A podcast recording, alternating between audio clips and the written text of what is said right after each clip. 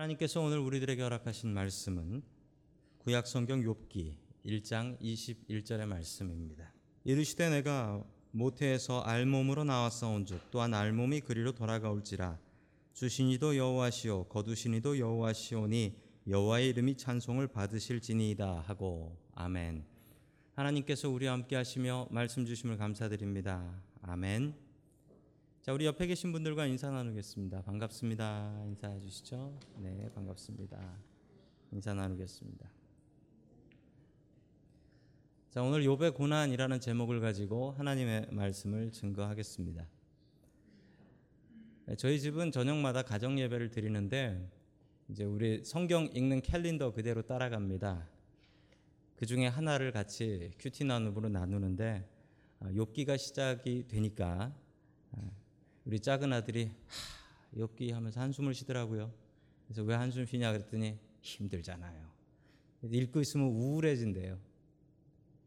욥기에는 순 고난에 대한 이야기가 나와서 그렇다라고 합니다.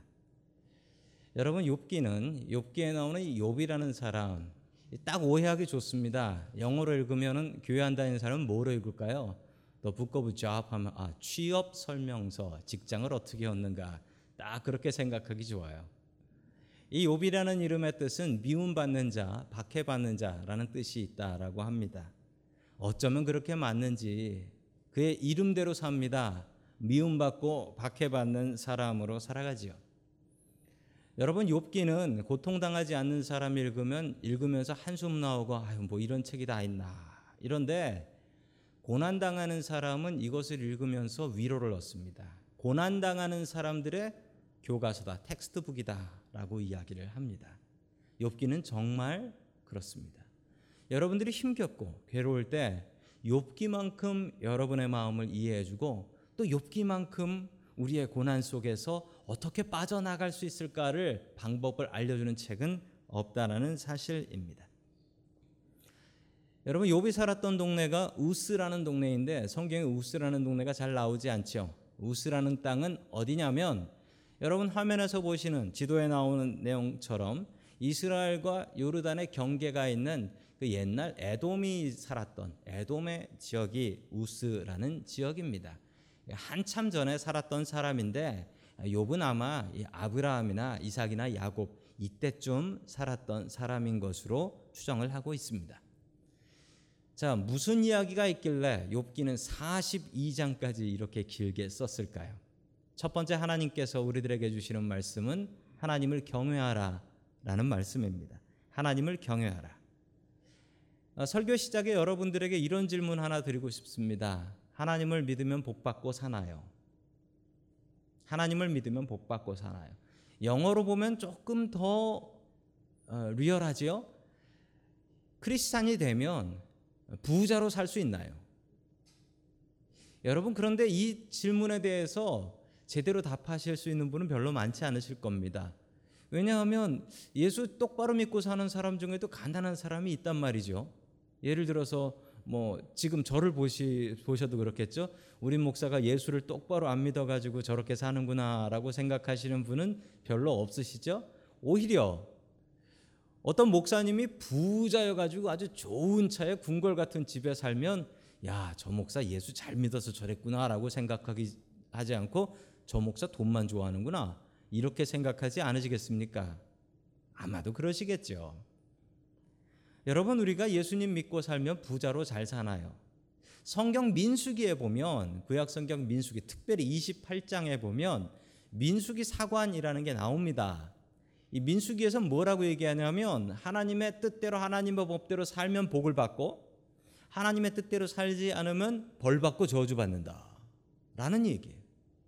하나님 뜻대로 살면 부자로 살고 하나님 뜻대로 살지 않으면 거지로 산다. 이 얘기인데 이걸 완전히 깨는 얘기가 욥기예요. 욥이 하나님을 제대로 믿고 살았잖아요. 그런데 욥이 왜 그렇게 살아요? 욥이 하나님께 죄짓지 않고 하나님의 뜻대로 살았는데 왜 저렇게밖에 못 사는 겁니까? 여러분 욥기는 아주 엉뚱합니다. 신명기를 읽으신 분이 욥기를 읽으면 이게 도대체 무슨 얘기야? 라는 생각을 하시게 되는 거죠. 우리 다 함께 욥기 1장 8절의 말씀 같이 봅니다. 시작. 주님께서 사탄에게 말씀하셨다. 너는 내 종 욥을 잘 살펴보았느냐? 이 세상에는 그 사람만큼 흠이 없고 정직하 그렇게 하나님을 경외하며 악을 멀리하는 사람은 없다. 아멘. 자, 이 이야기의 시작은 이렇습니다. 욥이 하나님 잘 믿고 복 받아서 자식도 10명이나 아들 일곱, 딸 셋. 행복하게 잘 살고 있었다. 그냥 거기서 끝났으면 좋겠는데 갑자기 8절에서 하나님께서 사탄을 불러 가지고 사탄한테 이런 얘기를 하시는 겁니다. 너 욥 봤냐? 욥처럼 똑바로 믿는 사람이 세상에 없더라라고 자랑을 합니다. 그래서 이 고통이 시작이 돼요. 하나님의 자랑 때문에 도무지 이 책은 이해할 수가 없는 책이에요. 아니 그냥 하나님께서 자랑 안 하셨으면 욥은 행복하게 살다가 죽었다. 이렇게 끝날 얘긴데 하나님께서 자랑하시는 바람에 고통이 내리는데 그 고통이 이런 고통이 내려요.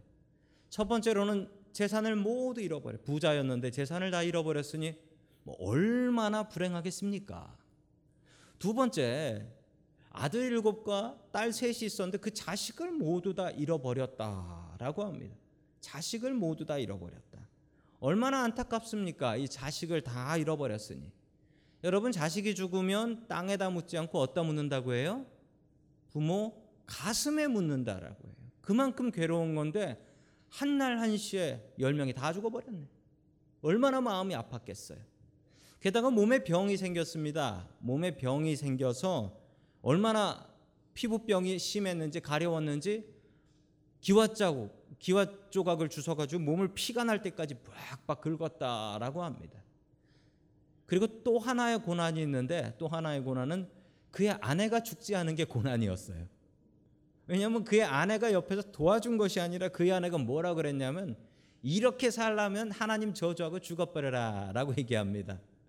아내가 왜 안 죽었나 보니까 고난을 더하기 위해서 아내가 살아 있었던 아주 이해할 수 없는 욥은 이런 고난을 당했습니다. 그런데 이 고난을 어떻게 욥은 이겨 나아갔을까요? 자, 그 비결이 욥기 1장 1절에 나옵니다. 우리 다 함께 욥기 1장 1절 같이 봅니다. 시작. 우스라는 곳에 욥이라는 사람이 살고 있었다. 그는 흠이 없고 정직하였으며 하나님을 경외하며 악을 멀리하는 사람이었다. 아멘. 욥을 설명할 때 흠이 없고 정직하고 하나님을 경외하고 악을 멀리했다. 이 네 가지로 설명을 하는데요. 이 네 가지 중에 가장 욥의 특징이라고 한다면 하나님을 경외하는 것입니다. 왜냐하면 뒤에 사탄도 얘기할 때 벌 줘 보세요. 그래도 하나님을 경외하나라고 물어보거든요. 하나님을 경외하는 것이 욥의 비결이었습니다. 하나님을 두려워하는 것이 욥이 시험을 이길 수 있는 가장 큰 비결이었다라는 사실입니다. 여러분 하나님 무섭습니다. 우리는 종종 찬양을 통해서 좋으신 하나님 God is so good이라고 이야기합니다. 여러분 그런데 하나님이 좋기만 하신 그런 분이신가요? 여러분 하나님 무섭습니다. 전 하나님 무서워요. 가끔 살다 보면 하나님께 불평도 하고 싶고 정말 하나님을 욕하고 싶을 때도 제 인생을 살펴보면 종종 있었던 것 같습니다. 그러나 감히 하나님을 욕할 수 없는 이유는 하나님이 저는 무섭습니다. 하나님이 한번 사람 정신 차리라고 치기 시작하시면 너무나 겁나요. 정말 살떨리게 겁나는 하나님이십니다. 미국 사람들에게 물어봤습니다. 무서운 게 뭐가 있냐고. 그래서 top 10을 뽑았더니 이런 것들이 있습니다. 10등은 아, 물이래요. 그리고 9등은 아, 폭풍. 그리고 8등은 공공교통. 이게 왜 무서운지 몰라요. 자, 7, 7등은 아, 많은 인파. 그리고 6등은 터널과 다리 무너질까 봐 무섭다는 거예요. 5등은 거미. 4등은 높은 곳이 무섭다. 3등은 갇힌 공간. 2등은 뱀. 한국 사람들은 저 안 무서워하는데 싶으시죠? 한국 조사에서는 1등이 뱀이에요. 자, 1등은 대중 앞에서 아, 말하는 것. 그 말 잘하는 미국 사람들이 public speaking을 제일 두려워한다라는 거예요. 그런데 여러분 저열 가지를 꼼꼼히 살펴보세요. 뭐 무서운 게 있나? 실제로 뭐 무서운 게 있나? 저거 무서운 것들 아니거든요. 엉뚱한 걸 무서워하면서 살아가는 거예요. 진짜 무서워야 될 건 무서워하지 않고. 이 나라 사람들이 전 저 리스트를 보면서 정말 실망했어요. 이 나라가 그래도 기독교를 중심으로 세워진 나라인데 어떻게 하나님은 10등 안에도 못 들어. 정말 무서워해야 될 분은 하나님이신데 하나님은 나오지도 않고 엉뚱한 것만 무서워하고 있다라는 사실입니다. 여러분 우리는 무엇인가를 무서워하고 무엇인가를 두려워하고 살아갑니다. 여러분은 어떤 것을 무서워하고 살아가십니까? 여러분들이 두려워하고 무서워하는 것들이 누구나 있습니다. 여러분 그런데 우리가 진짜 두려워해야 될 분은 하나님이십니다.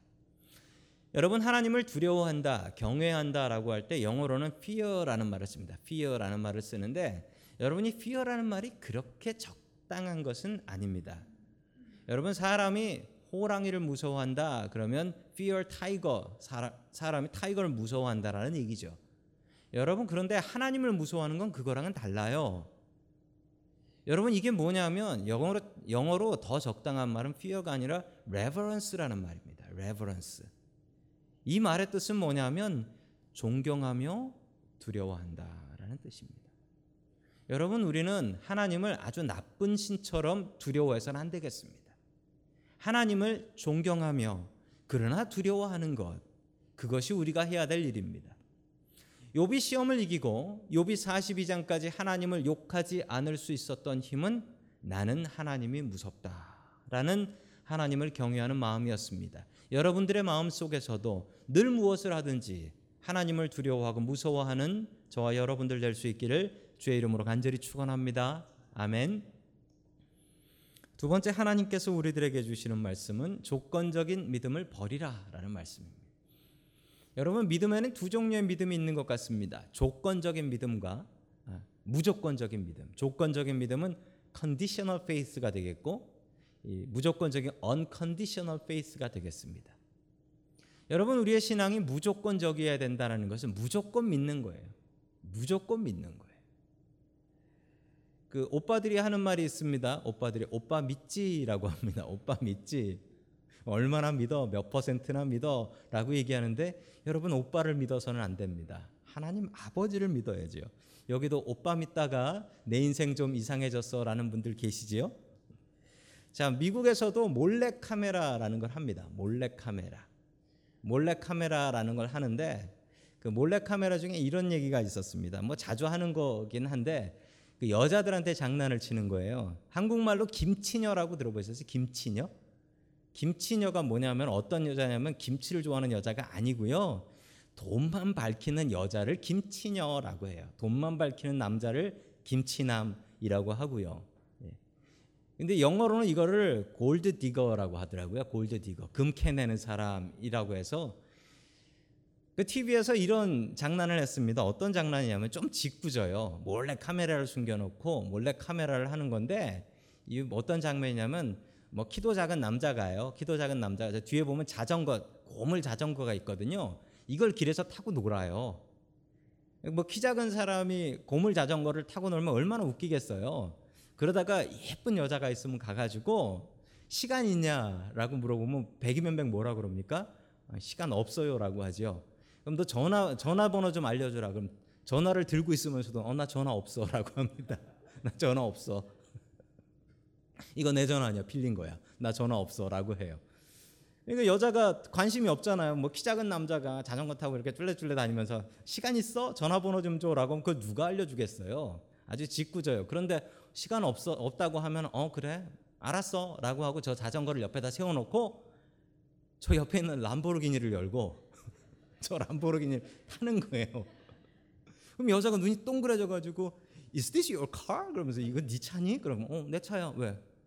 어, 나 좀 태워주면 안 돼? 그때 막 여자가 마음이 바뀌는 거예요. 여자가 마음이 바뀌면은 어, 내가 시간 없어. 저걸 저렇게 카메라로 찍는 거예요. 그럼 백이면 백이고 다 당해요. 여러분 자전거 키 작은 사람이 자전거 타고 가는데 전화번호 달려면 줄 사람이 어디 있겠습니까? 없지요. 근데 갑자기 저 고급 스포츠카를 보면서 이거 네 차야? 나 좀 태워주면 안 돼? 이렇게 바뀌는 게 이게 사람의 마음이지요. 사랑이 무조건적이어야 되는데 여러분 조건적으로 변합니다. 조건적으로 변해요. 남편이 직장 잃어버리고 남편이 돈 못 벌면 이혼하는 경우 참 많습니다. 힘들고 어려워도 같이 살자고 결혼하는 건데 조건이 바뀌니까 남편의 조건이 바뀌니까 같이 못 살아라는 거예요. 같이 못 살아. 여러분 사랑이 조건적으로 바뀝니다. 아, 갑자기 저 비디오를 제가 인터넷으로 보면서 막 화가 나더라고요. 왜 키 작은 사람을 저렇게 대접을 하는지. 그리고 제 아내가 무척 고맙더라고요. 어, 제가 직장도 그만두고 가장 어, 돈 없었을 때 만났던 아, 사람이었기 때문에 어, 제가 아내를 업고 다녀야 되겠다라고 생각하지만 제가 아내를 업어봐야 다리가 질질 끌릴 것 같아서 못 업습니다.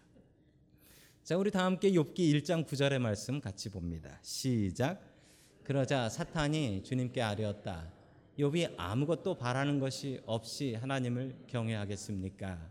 아멘. 사탄이 기가 막히게 알아봅니다. 사탄이 뭐라 얘기합니까? 하나님, 욥의 믿음은 조건적 믿음입니다. 하나님이 잘해 주시고 복 주시고 저러니까 저렇게 하나님 좋아하는 거지요. 하나님이 벌 주고 저주 한번 내려 보십시오. 저 욥이 하나님 욕 안 하나? 이때부터 욥을 향한 몰래 카메라가 시작이 됩니다. 42장짜리 몰래 카메라가 시작되는 거예요. 여러분 하나님께서 좋은 것 주실 때만 하나님이 아닙니다. 하나님께서는 때로는 우리에게 어떤 이유인지 모르지만 우리에게 고통을 주실 때가 있습니다. 여러분 그때도 하나님을 믿어야 그게 믿음이지요. 진짜 믿음은 진짜 친구는 여러분 내가 돈 있고 능력 있을 때 친구가 진짜 친구가 아니죠.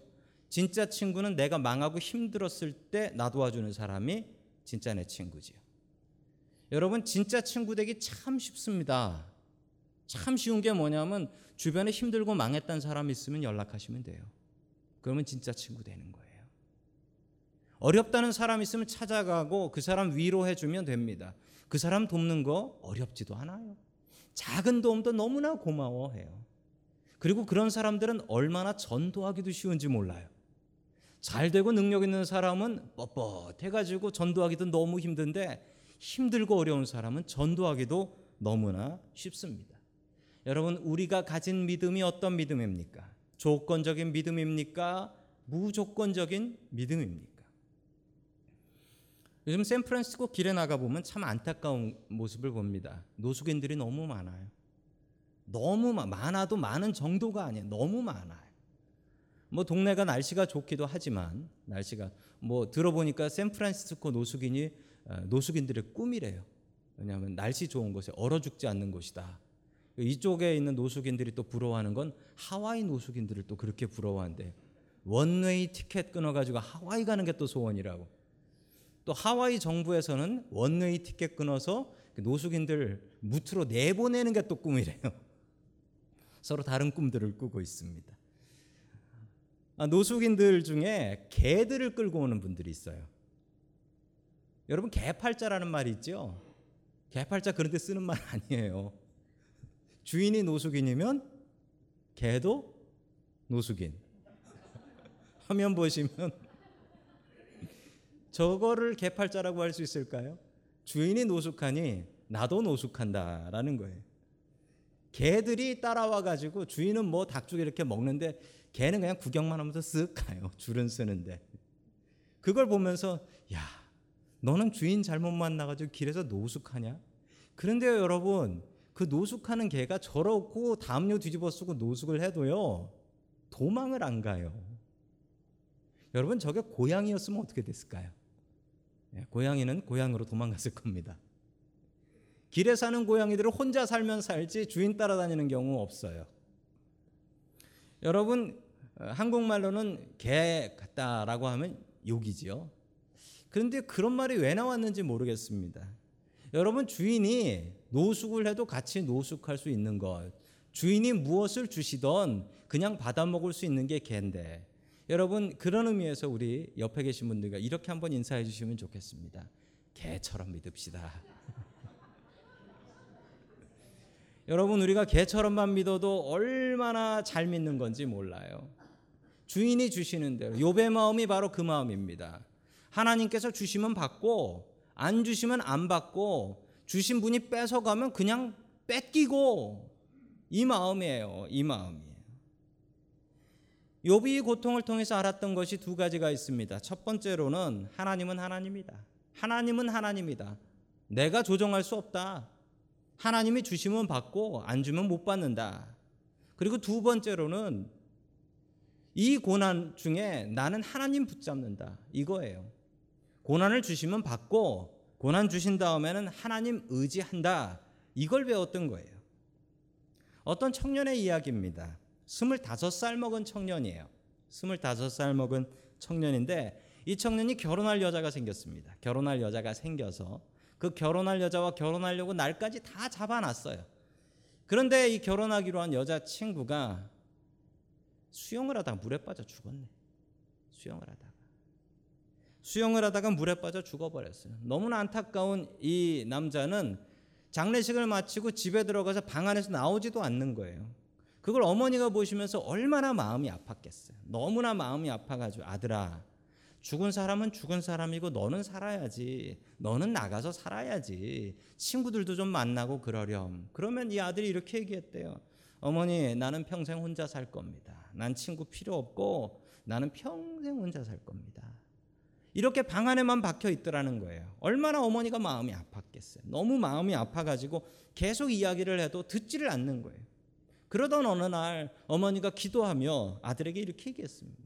너는 내 옆에 내 하나님이 계신데 내 친구 예수님이 계신데 왜 그 예수님 붙잡지 않고 예수님 바라보지 않고 네 고통만 바라보고 있니? 힘들수록 예수님 붙잡아야지.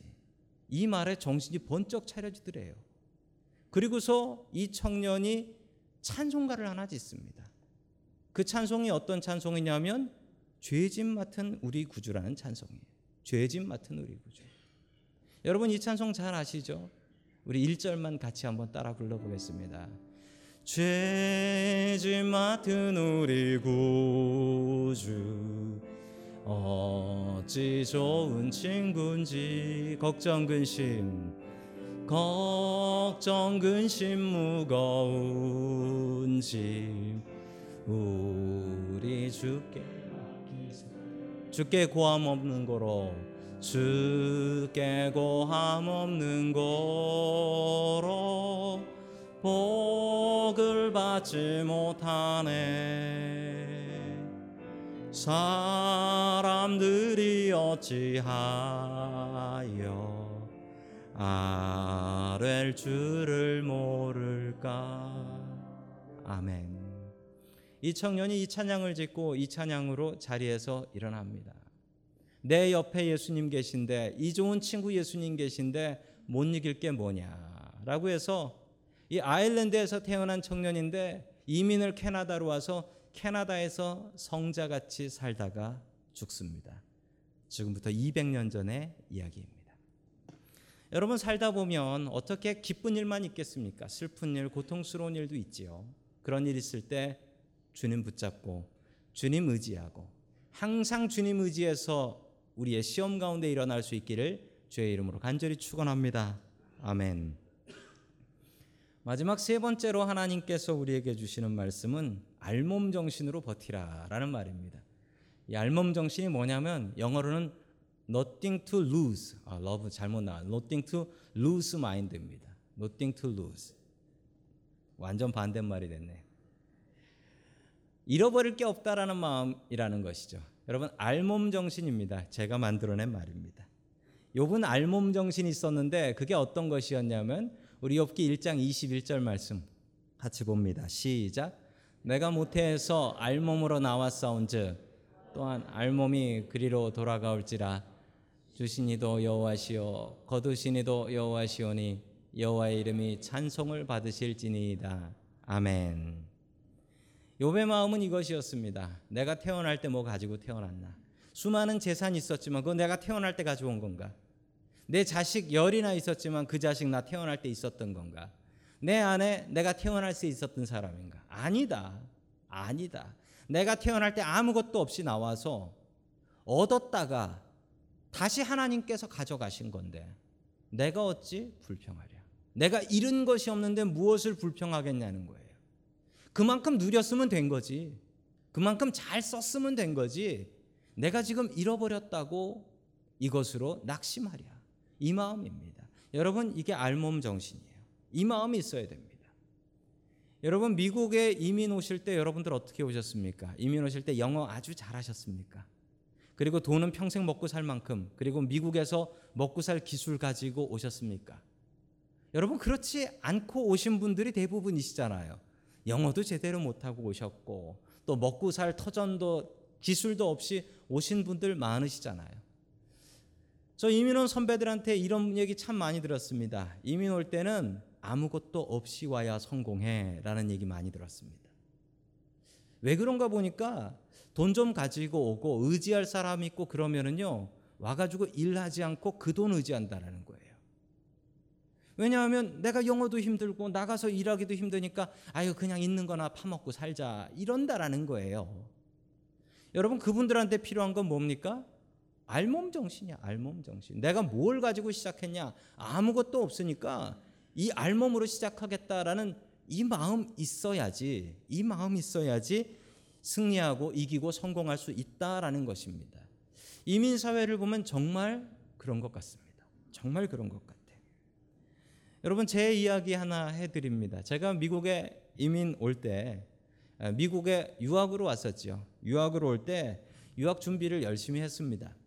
유학 준비를 열심히 하면서 저는 이제 신학교에 학생으로 왔으니까 그때 담임 목사님, 그 담임 목사님이 샌프란시스코 신학교에서 공부를 하신 분이세요. 그래서 그분 영향을 제가 많이 받았고 또 존경했고 그래서 그분께 가서 추천서를 받아서 그 추천서를 냈습니다. 추천서를 그 목사님께 받으러 갔는데 그 추천서를 써주시는 저희 담임 목사님께서 부목사인 저에게 이렇게 말씀하셨습니다. 기대도 하지 않았는데 김 목사가 유학을 가면 유학 가는 모든 비용을 그러니까 공부하는 비용하고 생활비를 교회에서 다 되겠다라고 이야기를 해주셨습니다. 저는 뭐 전혀 그런 기대를 하지 않았었는데 목사님께서 그런 약속을 해주셔서 제가 얼마나 기뻤는지 모르고 어, 그리고 하나님께 감사했습니다. 하나님 이렇게 도와주시는군요. 제가 유학 가는 걸 하나님께서 원하시는군요. 그런데 유학 갈 날이 다가오는데 한 달 앞이 됐는데도 그 목사님께서 아무 얘기가 없으신 거예요. 그래서 제가 그 목사님을 찾아 들어갔습니다. 들어가서 그게 어떻게 된 거냐고 목사님 어떻게 하면 될까요? 라고 여쭤봤더니 그 목사님께서 이렇게 말씀하시더라고요. 어, 유학비 대주는 건 없던 거로 하세. 하나님 의지하고 나가라고 그러더. 그때 그 하나님 의지하라는 말이 얼마나 미웠는지 몰라요. 목사가 하나님 의지하라는 말을 들었는데 화가 나더라고요. 그게 안 대주겠다는 거잖아요. 안 도와주겠다. 제가 샌프란시스코 땅에 처음에 왔을 때 제 마음속엔 분노가 있었습니다. 아니 그래도 도와주신다고 해가지고 그거 계획을 다 세우고 나왔는데 갑자기 안 도와주고 하나님 의지하고 나가려니까 그냥 너무 당황스럽더라고요. 제가 와가지고 아시는 분들은 아시지만 뭐 세탁소에서도 일했었고 또 학교에서 school van이라고 해서 그 버스 기사도 좀 해봤고 그리고 교회에서 야 이래서는 도저히 먹고 살 수가 없다. 내가 교회에서 사역해야 된다. 전에는 그 교회에서 지원을 해주면은 제가 아 교회 사역하지 않고 공부만 할 수 있겠다라고 생각했는데 그런 게 어디 있어요? 제가 초자식 먹여 살려야 되는데 하나님 일 해야 된다. 그래가지고 제가 저희 교회 왔잖아요. 그때 오지 말았어야 되는데 하는 눈치세요. 그때 지원을 해야 되는데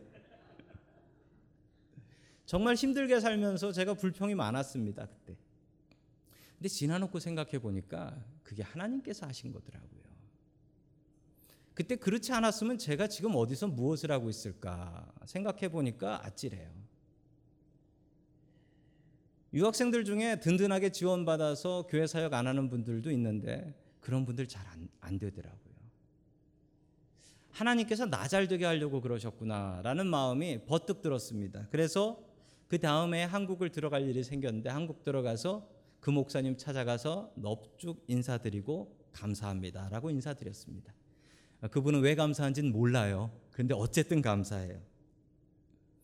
그리고 제가 회개한 것은 제가 사람을 의지했더라. 사람을 의지했더라. 하나님 의지하지 않고 사람 의지하고 유학 나오려고 했더라라는 사실입니다. 여러분 욥이 가졌던 마음은 알몸 정신이었습니다. 알몸 정신. 여러분 알몸 정신의 반대말은 본전 생각입니다. 여러분 카지노에 갬블하러 가는 사람들이 왜 인생 망치는 줄 아세요? 본전 생각 때문에 그래요. 알몸 정신 있으면 잃었어도 들어올 때도 알몸이니 나갈 때도 알몸 이렇게 나가면 되는데 꼭 잃고 나면 생각나는 게 그거예요. 내가 처음에 갖고 왔던 그 돈 그거 생각나서 인생 망치는 거예요. 여러분 그 돈은 원래부터 내 주머니에 있었던 돈입니까? 아니지요. 여러분 알몸 정신 가지십시오. 욥이 42장까지 시험을 견딜 수 있었던 비결은 내가 원래 없었는데 뺏긴들 뭐가 억울하랴. 이 마음으로 견뎠습니다. 그랬더니 원망할 수 없었고 하나님 의지할 수밖에 없었습니다. 주신 분이 다 가져가신다. 원래 하나님 것이다. 이 마음 갖고 살아가는 저와 여러분들 될 수 있기를 주의 이름으로 간절히 축원합니다. 아멘.